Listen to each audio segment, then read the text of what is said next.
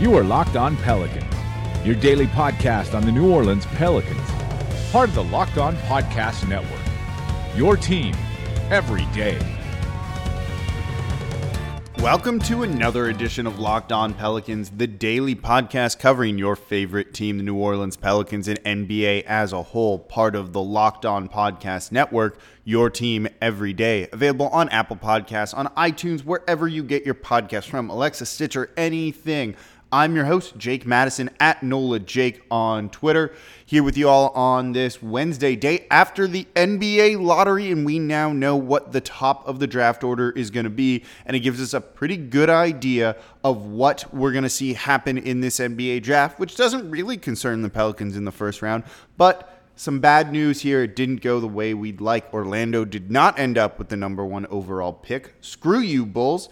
And it ended up being a lot of Western Conference teams, and some of them are going to get some really good players. We'll run that down for you, talk a little bit about the conference finals going on here. Quicker episode of Locked On Pelicans today, kind of a slow news day when it comes to the Pels and the NBA as a whole. Don't forget, listen to Locked On NBA as well, where we're diving more in depth in these games. But I want to really talk about this Warriors Rockets matchup because I think that's the one that we're all going to be watching. So, like I said, quicker podcast today, so let's just kind of dive right on into everything. So the Phoenix Suns ended up with the number one overall pick. Not exactly what you would have liked to see for the New Orleans Pelicans. You wanted this all to be, uh, you know, Eastern Conference teams. That's what we were hoping for, except the Bulls. Screw those guys. So this didn't go exactly the way that New Orleans would have liked. The Suns landed the number one overall pick. The Sacramento Kings ended up at two. Atlanta Hawks three. Both the Atlanta Hawks and Sacramento Kings jumped into the top three, with the Suns basically keeping what they were supposed to have had. The Memphis Grizzlies are then at four, followed by the Dallas Mavericks at five. The Orlando Magic at six. Way to help us out, Orlando. Chicago Bulls at seven. Again, screw them. Cleveland Cavaliers at eight. Um, and that's that Brooklyn Nets pick that was traded to them in the Kyrie Irving trade. By the way, that trade looks so bad now. If you watched the game last night between the Boston Celtics and the Cleveland Cavaliers, the guys that the Cavs got basically for um, Crowder and Isaiah Thomas combined for three total points in that game. So if you really break it down, you could say the Cavs traded Kyrie Irving for the eighth overall pick and a bunch of players who scored three points for them in a game that they lost. Not the best trade there we've ever seen. New York Knicks over at 9, Philadelphia 76ers at 10. That's the Lakers pick that they have there. Charlotte Hornets at 11. And then you've got the Los Angeles Clippers at 12 and 13, the Denver Nuggets at 14, not jumping high up in the lottery. That's a very good thing. So, how is this going to kind of play out? And we can do a really early mock draft here. Um, and I think it's pretty obvious that the Phoenix Suns are going to be taking Luka Doncic. He's the point guard from Real Madrid. He's out of Slovenia. Uh, one, uh, I don't even know how to pronounce the Phoenix Suns head coach's name, but he basically is going to be. He was the guy who coached Slovenia to a Eurobasket title. So there's some talent there. This dude is a straight up playmaker and you know kind of has shades of what we all thought Ricky Rubio might be coming in but even better than that. So I think that's going to be a lot of fun there. Sacramento at 2 is where it gets kind of interesting and I'm not entirely sure what they are going to go with but I think if you had to pencil anything in right now it's going to be DeAndre Ayton the freshman center out of Arizona this dude is huge 7 feet seven five wingspan average 20 points and 11 rebounds per game and basically just looks to be like a comparable player to DeMarcus Cousins or Towns in the current NBA. And sometimes when you get a player of that caliber, even if it's at the center position where they already have a lot of bigs, you know, I don't think you can turn it down. They're not looking to compete right away. So why not take the best player available? At three, you're going to have Atlanta go with probably Jaren Jackson. That's what I think. You know, he's he's a big. He's got again good height. He's kind of a weird tweener but he's going to be able to play both ways. I think that's an important thing as well. For Memphis Grizzlies, this is where it gets a little bit interesting because they have a couple of things that they could do. It depends on how comfortable you feel with Marc Gasol. If you like him still here, you know, maybe you don't go Mo Bamba out of Texas, but my God, that dude is going to be so good defensively. Here's his numbers, by the way, his just physical like talents. It's he's seven feet tall and he's got a seven nine wingspan. This is called a rim protector right here. I think his comps, a lot of people say, are Rudy Gobert and Tyson Chandler that also can stretch out to the three point line and then just dunk it inside. That's a lot of fun. The Mavericks, I think, would love him to fall. I think Orlando would really love Bamba to fall, but I don't think that's necessarily how it's going to go. I think what you're going to end up seeing is Marvin Bagley III out of Duke go to the Dallas Mavericks at five. Um, you know, again, more of a tweener. He has he can play inside, but he doesn't have a good jumper, so it's tough to develop those kind of guys. But I think they want to get a big, particularly now where you've got to kind of zag in that Southwestern Conference with the Houston Rockets there, like the Pelicans did. Maybe it's some of the blueprint on what to do. I think you'll see Michael Porter Jr. go at six to the Orlando Magic. They have no real reason to get another center. I think they want another athletic big who can drain shots from the three point line. And, you know, if they can figure out their point guard situation after that, I think they're going to be in a very good spot. Chicago Bulls, there's a number of players here, and this is probably where we're going to cut this off because, again, it's a way too early mock draft here. Chicago Bulls could do a number of different things. I don't think they go backcourt though, because you do have Kris Dunn there that they've really liked. Zach LaVine's there as well. So that leaves Miles Bridges or Mikal Bridges and one of them's a 3 and D prospect in Mikal Bridges, and I think that's probably the guy you've got to take. Um, and you know, one of the issues might be that he's a junior. He's out of Villanova. That's not ideal.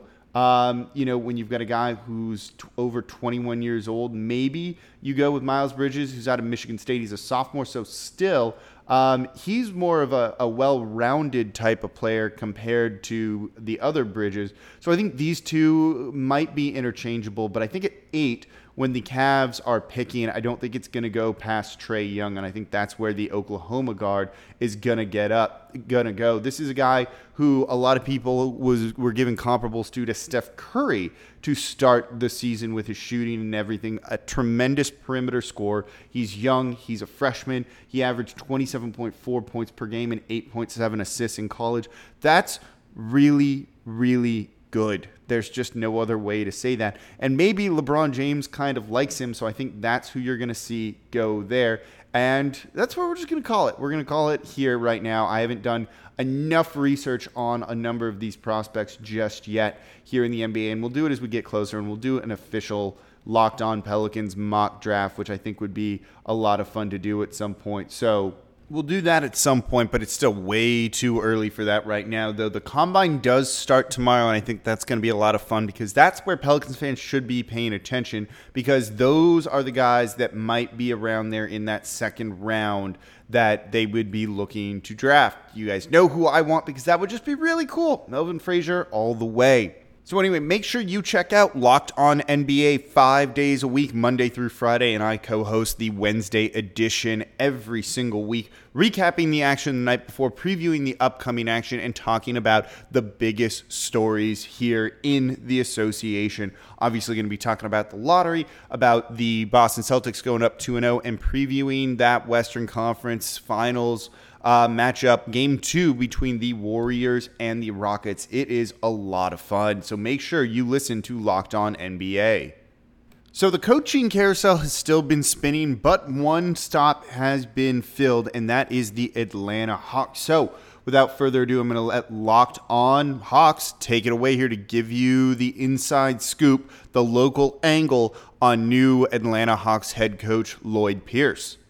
Hello, friends. I am Brad Rowland the Locked On Hawks podcast, and the Atlanta Hawks officially have a new basketball coach as of Friday evening, as the team announced that they have an agreement in principle with uh, former, I guess now former Philadelphia 76ers uh, assistant coach Lloyd Pierce, who will be a first time head coach in the NBA. Uh, that comes on the heels of the team parting ways with Mike Budenholzer back on April 25th. And since that point, the Hawks did a pretty extensive search. They interviewed seven candidates. After uh, that, they narrowed things down to uh, three or four finalists. But at the same time, Um, that you know, over the last few days, it certainly appeared as if they were going to center on Lloyd Pierce. Of course, the, six, the Sixers were still involved in the playoffs until late in the week here, but at, at the same time, there was uh, plenty of meetings. Apparently, Pierce met with the Hawks on three different occasions, including meetings with Tony Ressler, the, the team's owner, and the GM Travis Schlenk. And at the end of the process, uh, both Adrian Wojnarowski and Marc Spears at ESPN broke the news of the hire on Friday evening, and uh, here we are. And after that, had been basically a, a less than well kept secret in the uh, in the last several hours of the uh, candidacy transitioning into that offer, and of course the acceptance on the part of Pierce.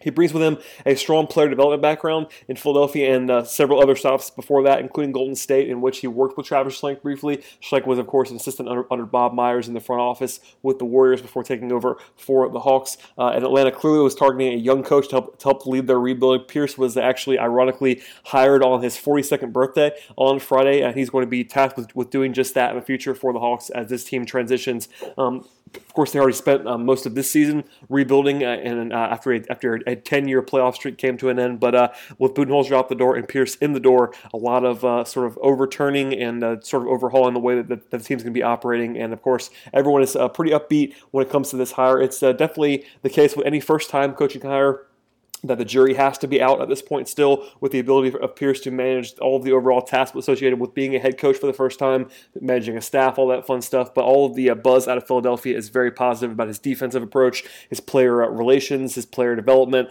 Uh, a lot of a lot of congratulations coming um, coming from Pierce, uh, coming to Pierce, I should, I should, say, from around the league. Um, guys who, who played for him in Philadelphia and other spots, reaching out um, but publicly on social media to congratulate Pierce, and the Hawks are very very pleased with their hire. He'll be introduced on Monday, but in the meantime, the Hawks have a new head coach, and uh, right, in, right in time for a, a very very pivotal moment at the at the NBA draft lottery on Tuesday. Pierce will be in place for that point in time, and Hawks can look sort of cohesively at the future in Atlanta. So a lot of things to be excited about in the middle of a rebuild for the Hawks, and Lloyd Pierce will be the head coach beginning right about now there's a theme kind of developing with a lot of these head coaching hires, which is the right theme and a different theme, and I've used that word too much now, uh, that we've seen come through all of these hires in the past, and that is player development right here, Lloyd Pierce known for helping develop these guys that made Philadelphia so good this season. James Borrego going to Charlotte as a player development guy.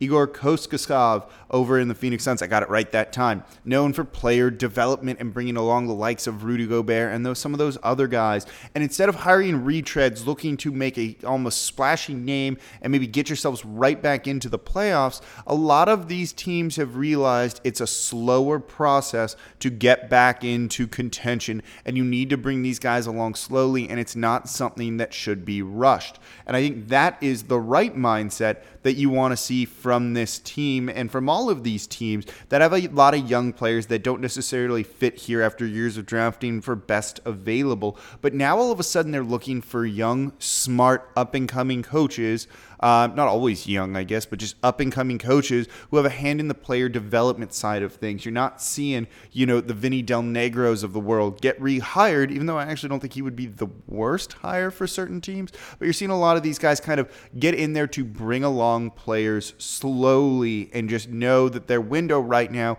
is not for three or four more years, partially because of the Warriors. And I think maybe that is, you know, part of it as well. I think, you know, the Knicks are maybe the exception to this because it's New York and they feel like they have to try and compete right away. They went with Fizdale, and I don't know if that's necessarily going to be the best fit either. So you're seeing, like I said, the theme of player development come through, and I think Philly and Boston are both teams kind of leading the examples of this of what you want to do to try and build your franchise. And now the you know the new Thunder model is maybe what you're calling it, something like that. So I think that's an interesting thing to see. In years past, it hasn't always been like this. Maybe the league's evolving a little bit. They're getting a little bit smarter. I think that's going to be a good thing overall. It's just going to mean there's more talent and talented players in the league if you're patient with them. Though maybe they do get frustrated and you'll see some player movement because they just haven't won in their current locales enough. That could also be it as well. So there's maybe a bit of a downside to it. But bring guys along slowly. Don't try and go competing for a number of years because maybe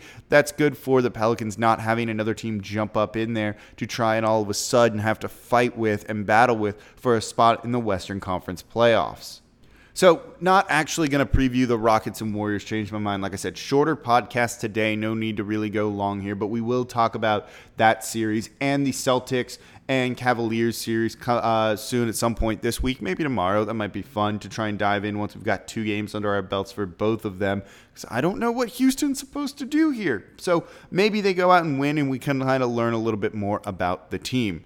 So that's going to do it for this edition of Locked On Pelicans. Thank you all for listening. As always, I'm your host, Jake Madison, at NOLA Jake on Twitter, and I'll be back with you all tomorrow.